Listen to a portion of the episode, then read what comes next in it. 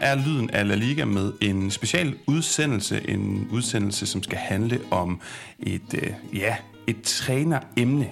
En spansk træner, en træner med spansk pas, eller skulle jeg næsten sige baskisk, Xabi Alonso, som i disse dage, uger, måneder bliver snakket rigtig meget om i spansk presse, fordi der hersker en fornemmelse om, at han er den næste store spanske træner, og en træner, som konstant bliver kædet sammen med de største klubber i Europa, Liverpool, Bayern München, og altså mest af alt hjemme i Spanien, Real Madrid. Og derfor så er det mig en stor fornøjelse at snakke med, vi skal lige finde ud af at positionere dig, Keld Bordinggaard, i forhold til Xabi Alonso. Er du hans chef? I hvilken sammenhæng arbejder du med ham? Men i første omgang, tusind tak, fordi at du vil deltage i podcasten, og måske du kan fortælle lidt mere om din ansættelse i Bayer Leverkusen og din relation til Xabi.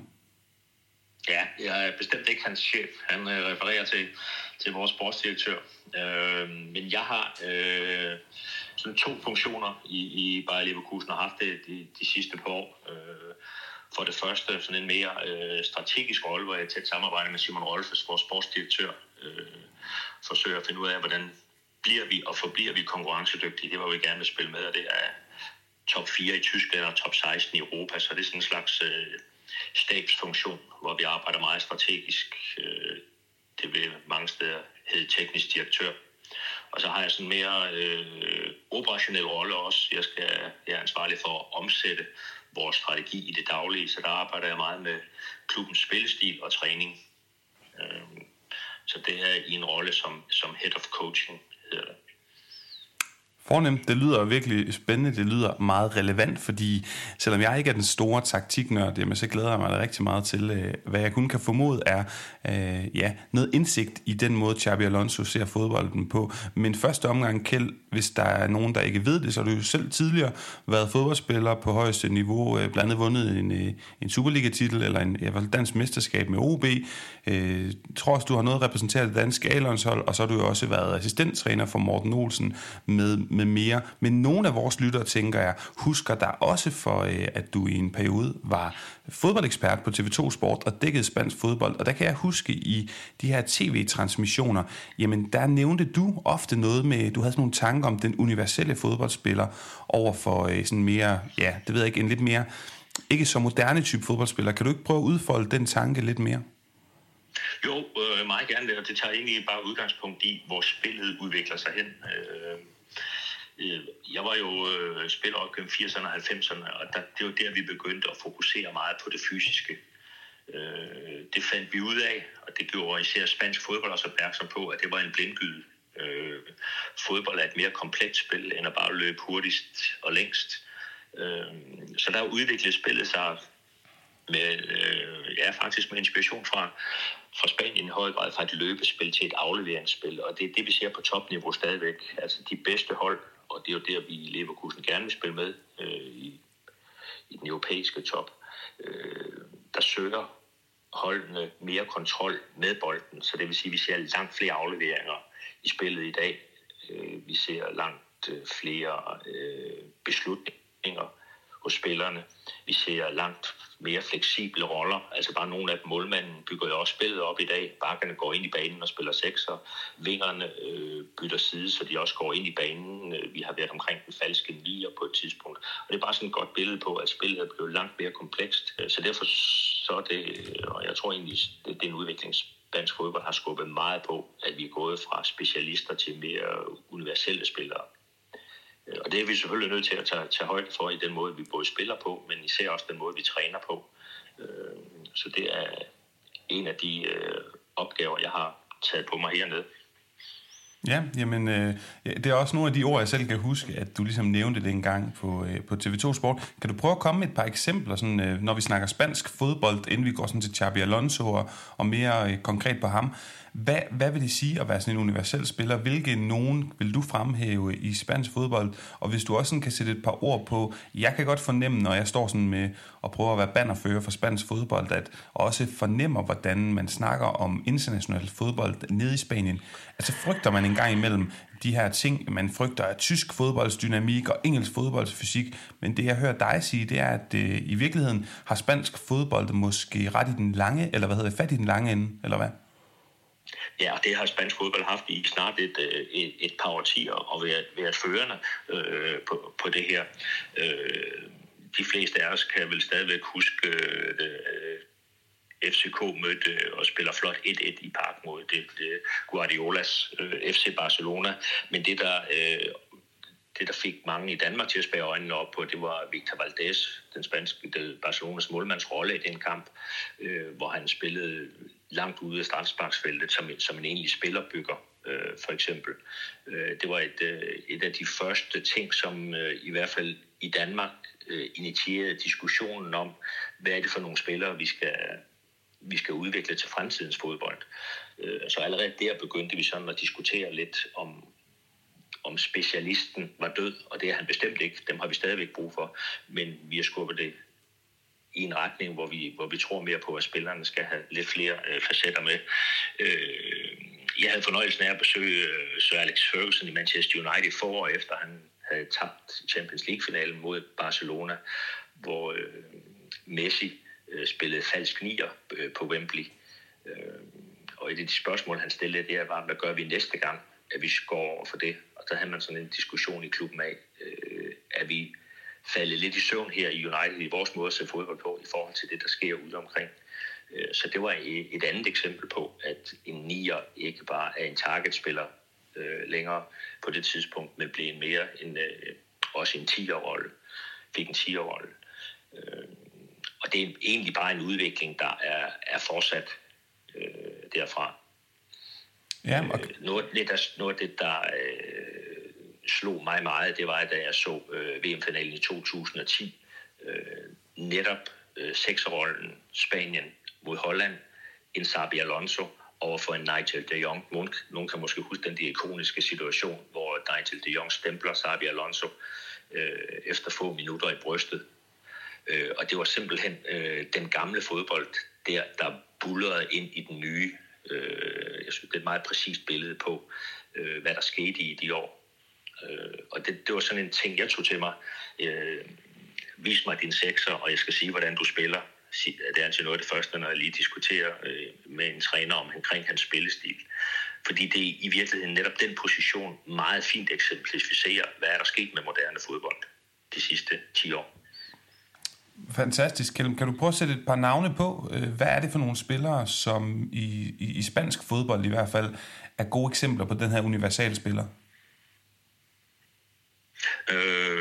Jamen, hvis vi bliver ved FC Barcelona, så er det jo en Frankie de Jong, som stort set kan spille i alle kæder op gennem midten. Vi har også en Andreas Christensen, som også på det danske landshold løser flere forskellige positioner. Han skubber jo tit et led frem fra sin centrale forsvarsrolle til at blive en spillende sekser. Vi har vinger lige nu hos Real Sociedad, Take på højre ving, men han ligger jo og flyder ind i banen der og bliver snart en tiger og en gammeldags spilmacher, som de kalder dem her i Tyskland. Så jeg synes egentlig, spillet både i Spanien og også andre steder er fyldt med de her eksempler nu. For du nævner nemlig, at spansk fodbold er lidt nervøs for, hvad der sker i andre lande. Og det, jeg synes, man i spansk fodbold skal tage højde for, det er, at de andre lande er begyndt at kopiere det, som gav spansk fodbold en stærk konkurrenceposition. Du kan næsten ikke besøge en topklub rundt omkring i Europa nu, uden at støde på et større antal spanske trænere, om det er fysiske trænere, eller om det er specialister på andre områder, analytikere eller assistenttrænere. Så det, man skal være bange for i spansk fodbold, eller i hvert fald tage alvorligt, det er, at den udvikling, man satte i gang, den er begyndt at blive kopieret andre steder i Europa. Blandt andet også hos os i Bayer Leverkusen. Ja, og det vil jeg da glæde mig til at høre lidt mere om i forbindelse med, at I jo har ansat Xabi Alonso, Kjeld. Og jeg kunne sådan godt tænke mig, jeg synes, det er en stor fornøjelse at høre fra, netop fra dig, der har været en stor del af den her proces. Kan du sådan konkret prøve at give os et indblik i, hvordan ser sådan en proces ud, når man skal have nye cheftræner i en så stor klub som Bayer Leverkusen, og hvordan ender valget ligesom på Xabi Alonso? Ja, først må jeg jo sige, at det har jo altid overrasket mig, at det kom bag på mange klubber, at man pludselig stod og skulle bruge en ny træner, fordi med den gennemsnitlige ansættelse toptrænere har i dag, så er det jo næsten en årlig begivenhed. Så vi lovede egentlig os selv meget tidligt her i klubben at sige, at vi skal være godt forberedt, når vi står i den situation. Så det er sådan løbende været min rolle og orientere mig, hvem kunne være den næste cheftræner i Bayer Leverkusen. Og i den gruppe blev Xabi Alonso ved med at dukke op, og det gjorde han jo ikke, fordi at den proces var særlig datadreven, fordi hans baggrund var jo som cheftræner meget sparsom. U14-holdet i Real Madrid, og så andenholdstræner i Real Sociedad, og andet år der endda med en nedrykning. Så det er jo ikke en, der vil poppe op, hvis man filtrerede på erfaring og resultater. Men derfor var vi også ret tidligt overbevist om, at vi skulle kigge på en træners spillestil og udviklingen af hans spillestil over tid. Og der poppede Xabi Alonso i første omgang meget positivt ud. Når jeg sad og analyserede hans kampe, så var der en klar udvikling hen imod noget af det, vi også gerne vil se i vores spillestil. Så der var han en af dem, der bongede meget positivt ud. Ja. Jeg tænker også, Keld, at I står i en situation, hvor I sådan skal vurdere, har vi spillermateriale til den her specifikke type træner, eller lader vi os simpelthen inspirere så meget, altså vi tror, at vi har med at gøre med så stor en funklende juvel i form af et trænertalent, at han faktisk, altså vi satser så meget på, om vi bakker ham så meget op, at så må vi forme truppen og hans omgivelser efter det. Forstår du, hvad jeg mener? Ja, og det er meget relevant. Jeg hører tit det udsagn, også fra toptrænere, at de siger, at jeg har ikke spillerne til den spillestil.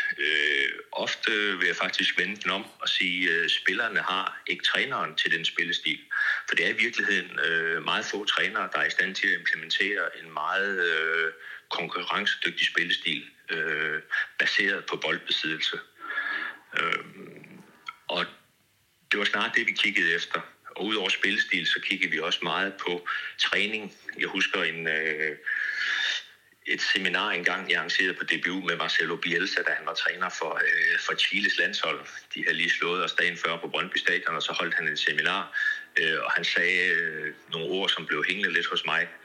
Lad være at vise mig trænerens resultater. Vis mig hans træning.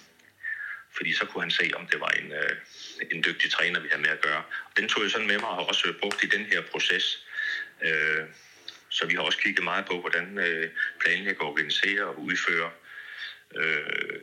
potentielle trænere og deres træning. Så det er jo et meget vigtigt element, og også her måtte vi sige, det er faktisk en fin overensstemmelse med den vej, vi allerede har slået ind på her.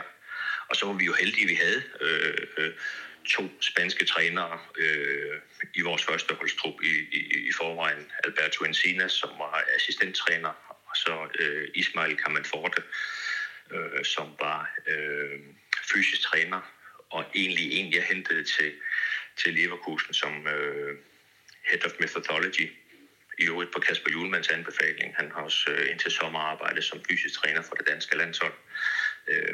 Så vi vidste også, at vi kunne give Xabi Alonso den understøttelse i dagligdagen, som var vigtig for, at han kunne få sine idéer ud på træningsbanen og ind i kampene.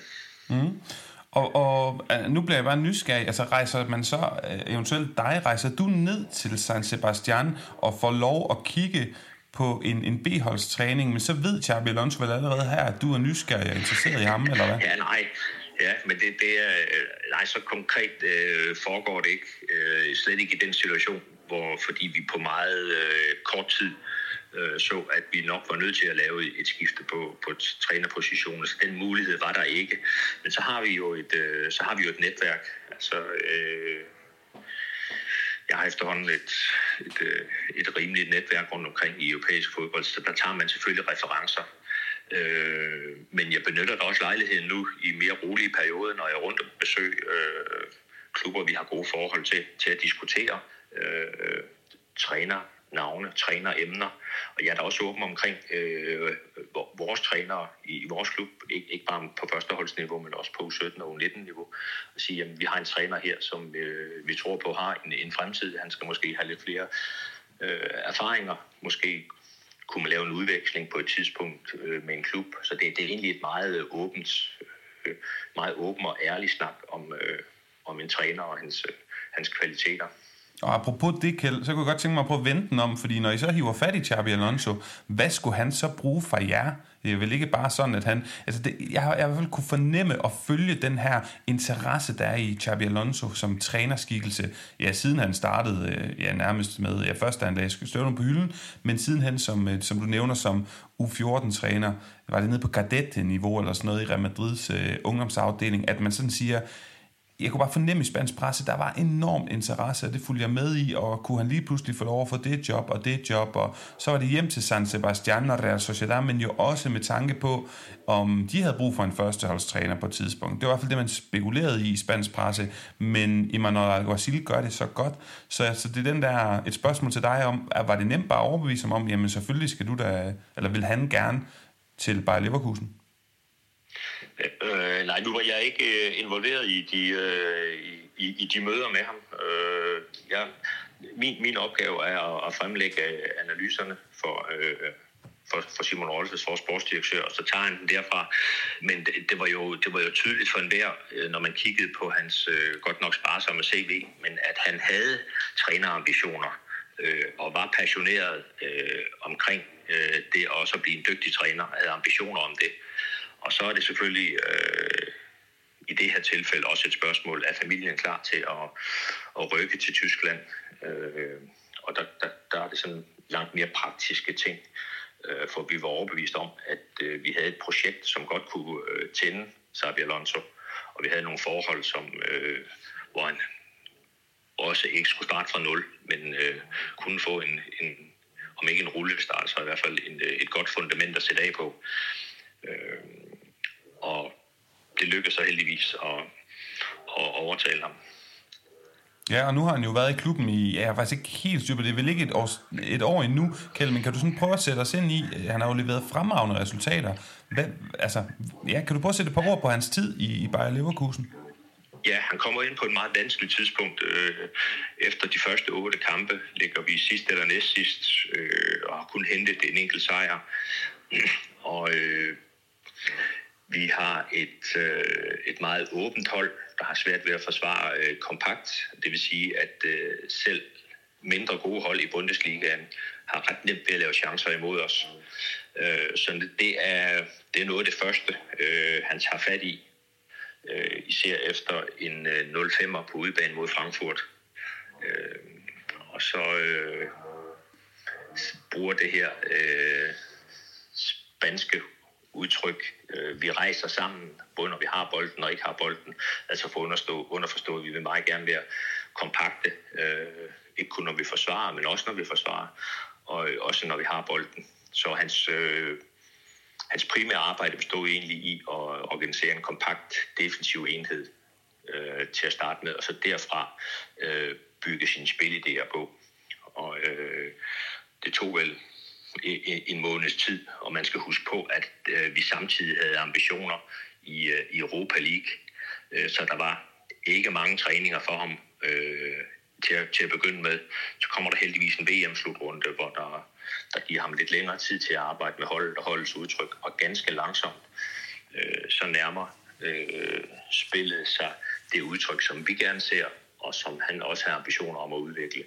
Og det er så fra starten af den her sæson, tror jeg, tydeligt for enhver, og det er også derfor, vores hold lige nu vækker stor opsigt. Det er, at vi har i alle spillets faser faktisk et rigtig, rigtig højt niveau. Ja, som europæisk målestok.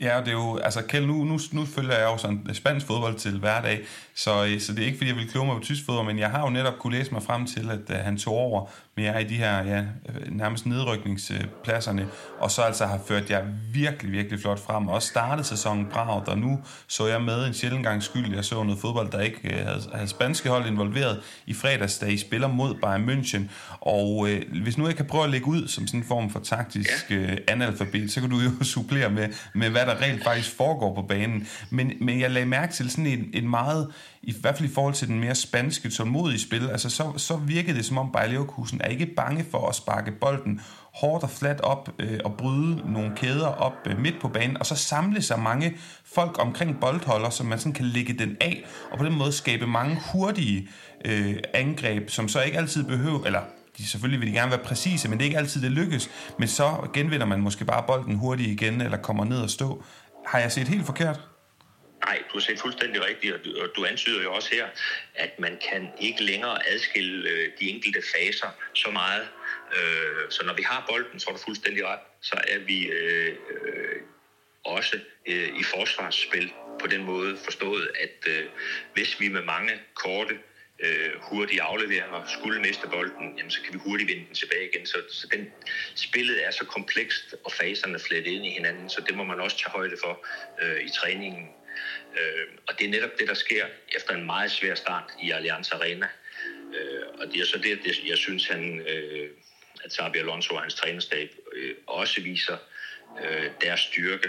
Fordi vi har det første kvarter ikke det udtryk, vi gerne vil have, hvis vi skal konkurrere mod hold som Bayern München. Der er vi simpelthen nødt til både at være modige og også kunne dominere spillet med bolden. Og det kunne vi ikke det første kvarter. Men så ændrer Xabi Alonso spillesystem flytter lige lidt rundt på nogle brækker, og ganske langsomt så begynder vi at dominere spillet, og vi har vel 20 minutter i første halvleg, hvor Bayern München meget frustreret ikke rigtig får fat i bolden, og det er ganske usædvanligt i Allianz Arena og i Bundesligaen, at der er nogen, der får det niveau, og det kommer ikke ud af ingenting, det kommer ud af et lille årstids udviklingsarbejde af en rigtig dygtig træner og hans stab. Så det var en kamp, hvor vi kunne udfordre Bayern München i øjenhøjde i Allianz Arena, og det var for os en vigtig målestok, når vi nu har de ambitioner, vi har, top 4 i Tyskland og top 16 i Europa. Og vi er jo ikke i nærheden af at være i mål, og det er hele tiden, der sker hele tiden nye ting, og modstanderne finder også på nogle modtræk. Men det ser ud til, at vi i hvert fald har nået et meget højt bundniveau, som optimerer vores muligheder for at spille med der, hvor vi gerne vil.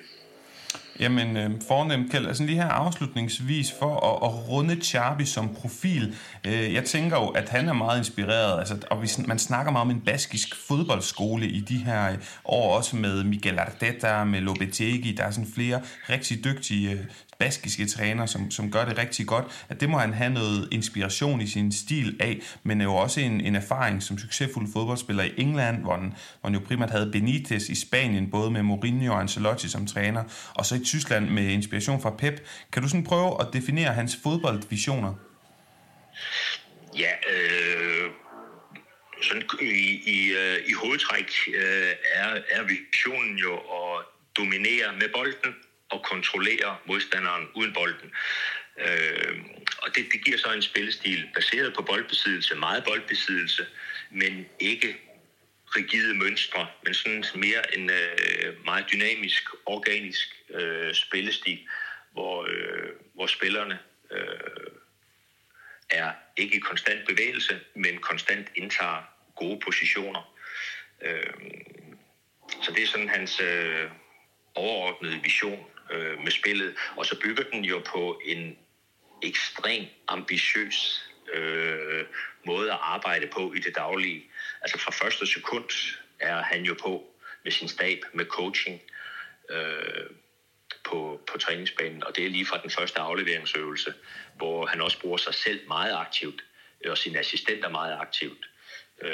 Og det skaber jo en afleveringsøvelse, hvor spillerne ikke bare bevidstløst flytter bolden fra A til B til C og så tilbage igen, men hvor spilsituationerne hele tiden udvikler sig, alt efter hvor trænerstaben placerer sig på banen, og alt efter hvor de passer.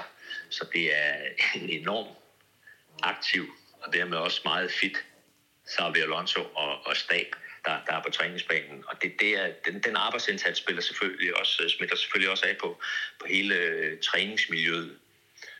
Ikke bare på førsteholdet, men heldigvis også efterhånden på akademiet, så vi får de idéer og de visioner, han har med spillet, implementeret nedad i systemet også. Så det er, for os er det en gave, at vi har Xabi Alonso lige nu. Og det skal vi videre både at værdsætte og også udnytte, så vi også får udviklet vores egen ting, vores egen spillestil og træning med udgangspunkt i det, han kan bidrage med.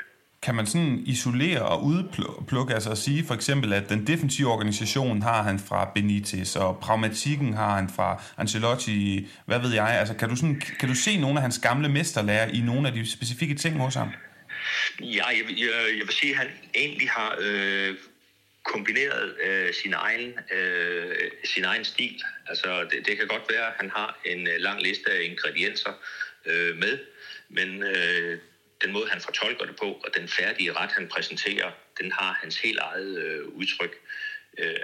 En opskriftsliste er jo kun en opskriftsliste. Det er ikke den færdige ret, og det er det samme med de elementer, som fodboldspillet udgør sig.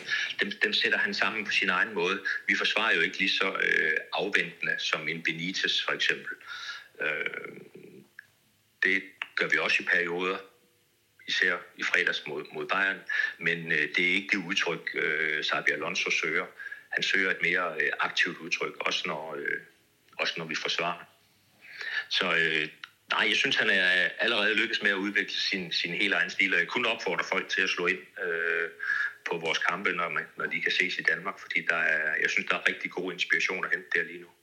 Det vil vi gøre, og så afslutningsvis, Keld, et sidste navn, jeg har på bloggen, fordi hvis jeg forstod det rigtigt, så noget af det, du har gjort, det er at sidde og lave en masse analyser, også af mulige bud på spillere, I gerne vil have til klubben, og en af dem, som du måske har kigget meget på, var Frank Garcia, der jo slog sin folder i Rayo Vallecano, og så gik der jo altså rygter om, at da Real Madrid fik nys om, I var nysgerrige og interesseret på ham, jamen så skyndte de sig at slå til. Kan du fortælle lidt om, hvis altså det er rigtigt, at hvad er det, I så i ham, og hvad skal vi lægge mærke til, også menige fodboldseere, når han nu altså tordner op og ned af Real Madrids venstrekant?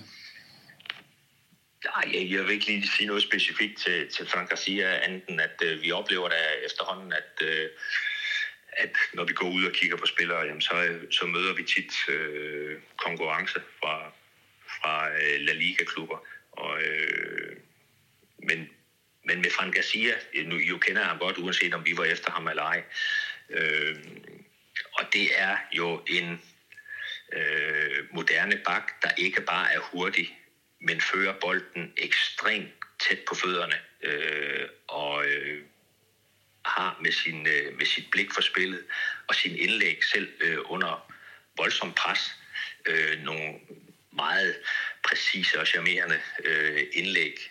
Så det er en rigtig spændende bak, og jeg forstår godt, at Real Madrid siger, ham der skal vi have. Fornemt. Jamen, Keld, tusind tak, og held og lykke med projektet og med Xabi Alonso. Tør du sådan til sidst sige, kan vi gøre os forhåbninger om, at han i fremtiden kommer til at slå sin folder i spansk fodbold, den gode Xabi?